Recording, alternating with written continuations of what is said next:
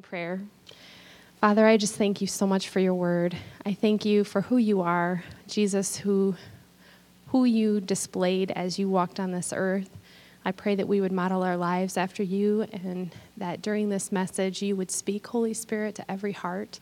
I pray that you would call us to whatever you desire for each of us to do, that we would be closer to you and more like you. In Jesus' name, amen. Okay, so if you want to put up the picture, what is that? That is stagnant. So the definition of stagnant is having no current or flow and often having an unpleasant smell as a consequence. So this is what we start looking like if we only receive from God for our personal devotions, if our life is all inward and our whole relationship with God is about us, then we start looking like that. We're not displaying what we were made to be. The next picture is what we were made to look like. This is um, like a spring whose waters never fail, from Isaiah 58. So we receive from God. We are meant to be with Him every day. We're meant to receive from Him. We're meant to spend time with Him. We're not meant to only pour out of an empty well. We're meant to be poured into all the time, but not just for us. We're meant to be poured into so that we can pour out, so that we're constantly pouring out, so we get poured into and we get poured out. And that's how the water is clean and pure and beautiful. And if you would choose which one you have to drink from, which would you choose? The second. Good. Was not a trick question. Okay, we're awake. So, um, do you all know The Chosen? Raise your hand if you've seen The Chosen before, that clip from. Thank you. Good. This is a great show. Like, binge watch this show. If you're, I know you binge watch shows. You, are at the age, um, and you don't fall asleep like I do the second you start watching a show, because I'm a mom. Um, but The Chosen, I would absolutely invite your friends to watch it with you. I mean, I, th- I think it's really well done. But if you think about The Chosen and just the, the Gospels and how Jesus spent his time, who did he spend his time with? The disciples. Who else? Like, who in the crowd did he tend to focus on? Sinners. Yeah. Did he focus on the people who had it all together? Did he go to like the most important person in the room, the most successful, and say, like, I'm going to be, I'm going to get to know that guy. I'm going to make sure he knows my credentials and, you know, my experiences, and I'm going to, the influencer, that's the one I'm going for. Who did he go for? The hurting, the broken, the sick. Um, this next passage that we're going to read um, talks about the least of these. And I think that he, in the Bible, Jesus is almost saying this tongue in cheek, the least of these, because he didn't treat the least of these like the least of these. He's saying, the people in the world who seem like the least of these. At U of M, you know, we talk about privilege. The people with less privilege, the people who are oppressed, the disadvantaged. Jesus healed the sick, he helped the mentally and spiritually oppressed break free, he fed the hungry, he gave to the poor, he hung out with children, he touched the lepers, he restored the prostitutes and criminals, and directly discipled these people to be his followers. In fact, one of the times that he talks about the kingdom of heaven and who will go there is Matthew 25, 31 through 40. Says, When the Son of Man comes in his glory, and all the angels with him, he will sit on his glorious throne. And all the nations will be gathered before him, and he will separate the people one from another, as a shepherd separates the sheep from the goats. And he will put the sheep on his right, and the goats on his left. Then the king will say to those on his right, Come, you who are blessed by my world. For I was hungry, and you gave me something to eat. I was thirsty, and you gave me something to drink. I was a stranger, and you invited me in. I needed clothes, and you clothed me. I was sick, and you looked after me. I was in prison, and you came to visit me. Then the righteous will answer him, Lord, when did we see you hungry and feed you, or thirsty and give you something to drink? When did we see you a stranger and invite you in, or needing clothes and clothe you? When did we see you sick or in prison and go visit you? The king will reply, Truly I tell you, whatever you did for one of the least of these brothers and sisters of mine, you did for me. So he didn't only say, I really like it when you do this for these people. He said, I empathize with these people. I feel like you did it for me.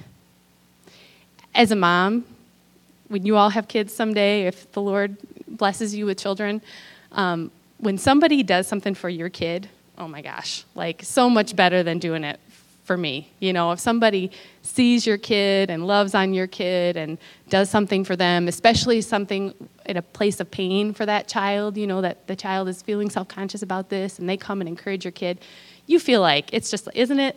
Andrew, Stephen, Steph, it's like, it's so much better than doing it for me. It's like, oh my gosh, this is like triple fold gift for me.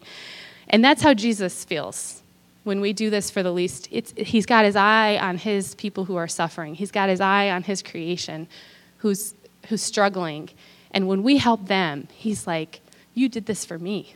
This, you're doing what I want. And, and we're blessing him So I know that this world structures our life um, to be busy. We get taught at the University of Michigan, Go Blue, I'm an alumni, um, we get taught, you know, this, this plan. It's like, this is what you're going for, so you're going to do this, you're going to do that, you're going to do this. Like, where's the time, you know? You're going for the gold. You've got to study for the exam, you've got all these things to do.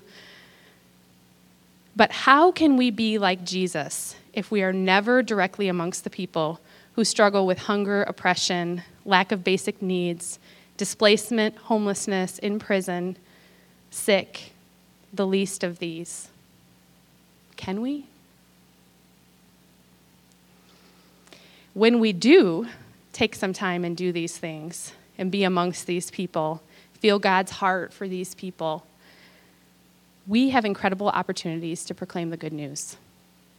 You will, I promise you that if you set out and spend some time, if you tithe some time on behalf of people who are oppressed, people who are hungry, people who are suffering, people who are hurting, you will get an amount of glory.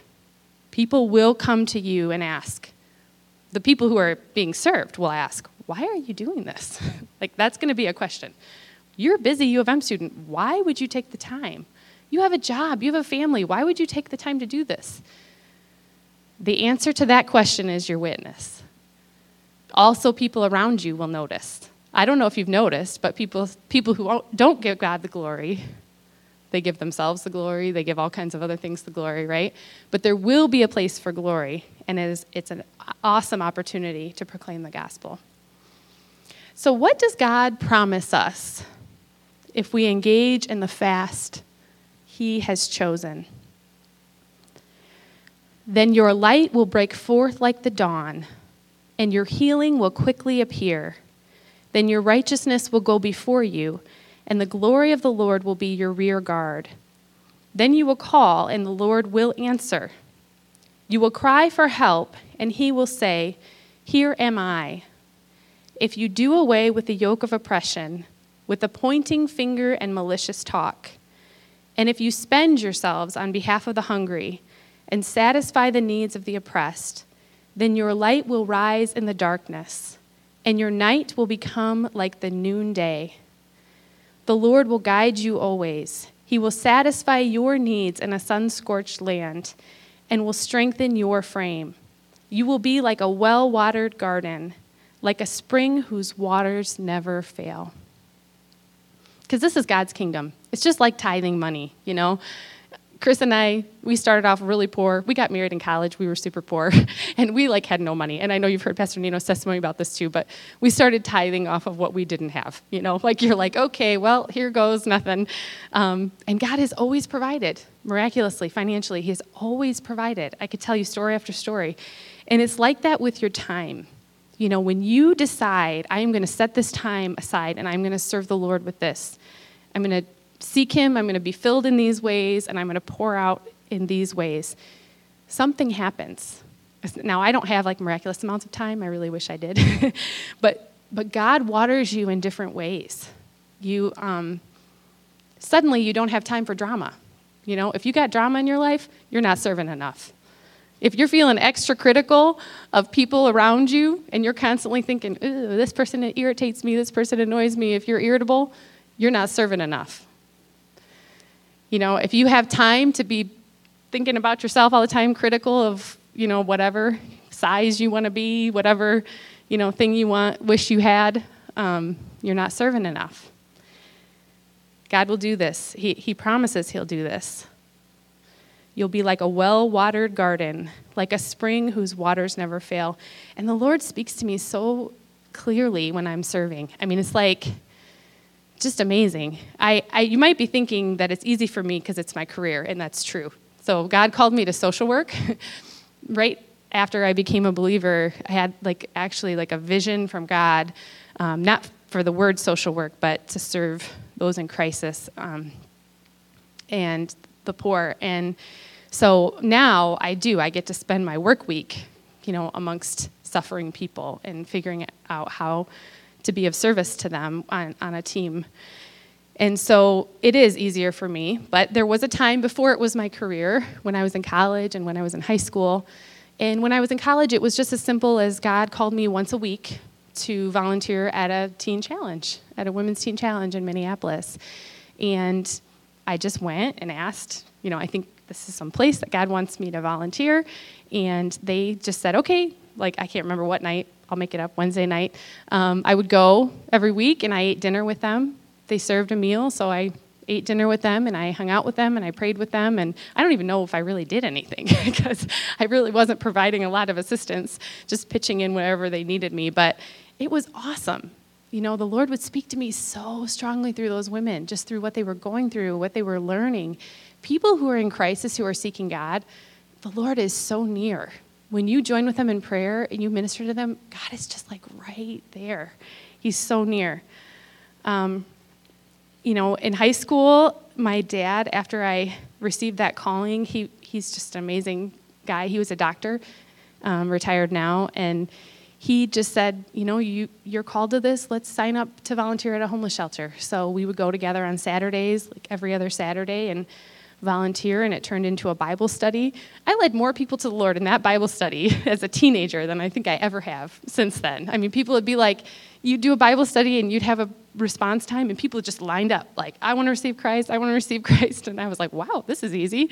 You know you get into ministry at the university of michigan you're like how long has it been? You know? Um, because people who are in crisis and who are struggling they just there there is spiritual awareness there's a spiritual awakening that happens when you don't have all the securities that everybody else has. And you're really like at the end of your rope, you know, and, and we can be the church to them. And I'm going to share one nugget that doesn't really fit totally into my sermon, but I just want to say, as someone who loves you, um, if you get into this work, if you're a natural helper, where's Dakota? Are you here? No? He was here. Dakota's a natural helper. I can spot him a mile away. But there's a lot of natural helpers in the room. And um, the natural helpers who are here, I would say a couple cautions. One is um, be wise. So do this in pairs, do this in groups. Women, God has not called you to pick up a male hitchhiker. I can guarantee that. I used to do that. It was really stupid, and thank God I am here today. But um, yeah, just be wise. You know, go in groups. It's wise to have a brother amongst you if you're going to be around men. You know, um, have a sister amongst you if you're going to be around women. You know, be wise with that. I will also say, you are not meant to be anyone's savior. You are called to lead them to the Savior. So anytime that you start to feel like, if I don't, then this person won't have, if, you know, how am I going to rescue this person? You've now stepped into a role that you were not made to fill. And you're actually doing that person a huge disservice because you're going to be a terrible savior, right? so we are meant to lead people to the Savior and to just seek God on their behalf to say, like, oh man, I don't have the answer. Wow, this is really hard.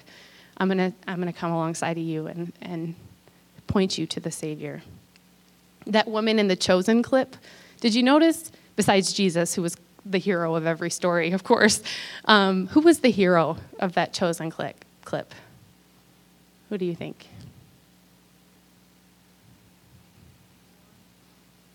The woman. Why was she the hero? Yeah, she was the one who had the faith. She had the faith to, even though, you know, she was bringing somebody who was not the most important. Wasn't like here jesus this person's going to really help your following. You know? She even like cut a roof. She had her friends cut the roof. Like that was risky right?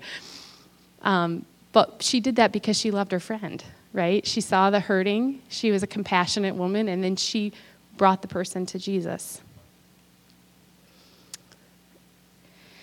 So some practical things you can do and chris said he, he was going to say. He's here. He's with Luke at home sick, so um, he said it might be good if you want to take a picture uh, with your phone, or we could get this to you if you're interested. But um, I'm going to say before I list this list that don't hear a message and get excited and commit to something today that you can't walk out tomorrow, right?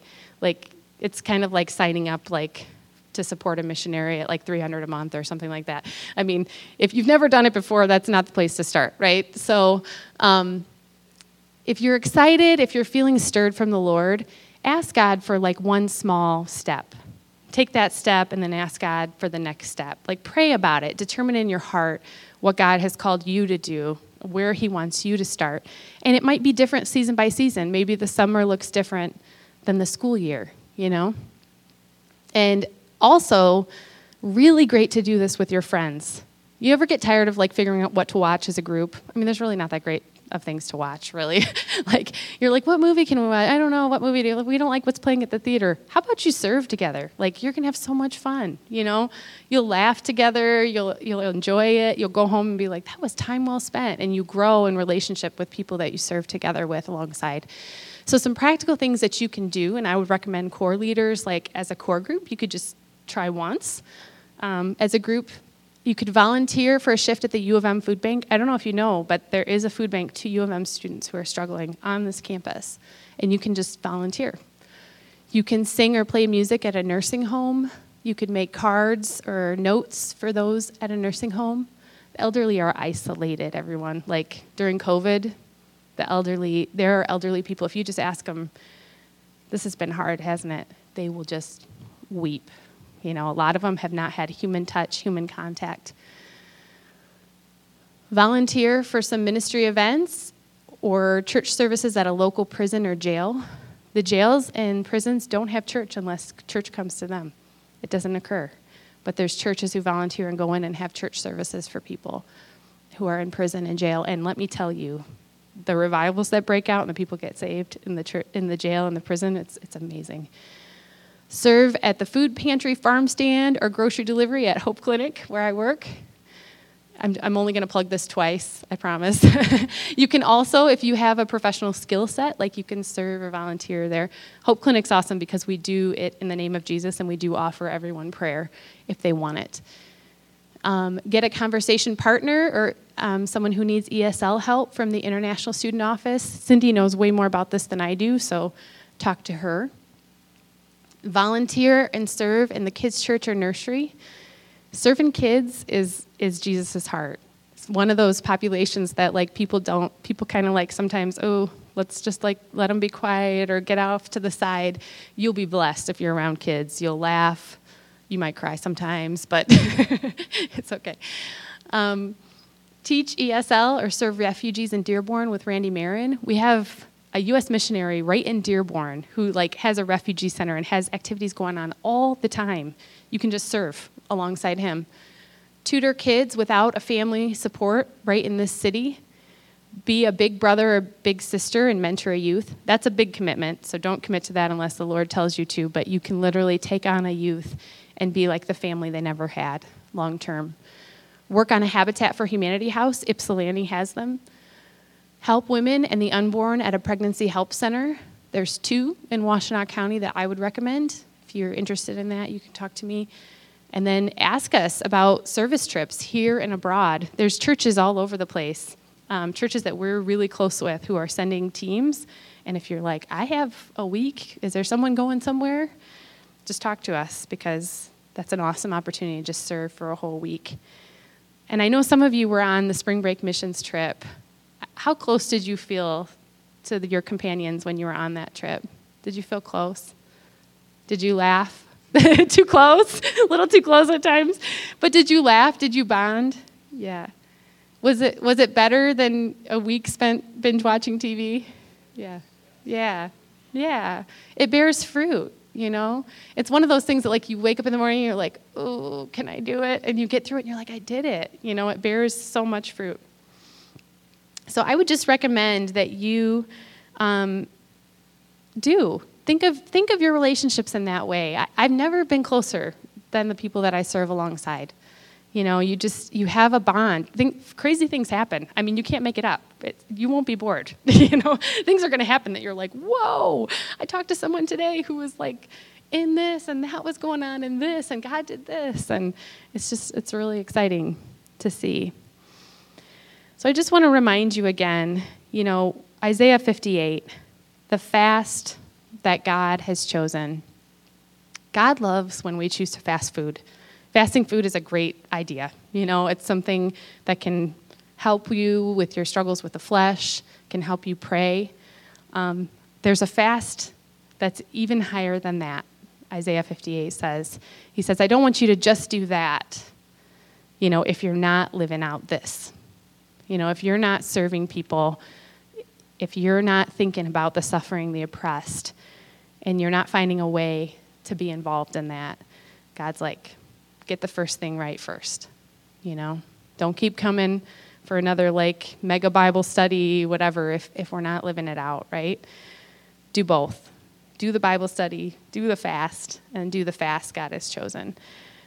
And then your light will break forth like the dawn. Your healing will quickly appear. Your righteousness will go before you.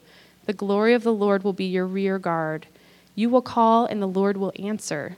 You will cry for help, and he will say, Here, I, here am I, if you do away with the yoke of oppression, with the pointing finger and malicious talk, if you spend yourself in behalf of the hungry and satisfy the needs of the oppressed, then your light will rise in the darkness, and your night will become like the noonday. The Lord will guide you always. He will satisfy your needs in a sun scorched land and will strengthen your frame. You will be like a well watered garden like a spring whose waters never fail.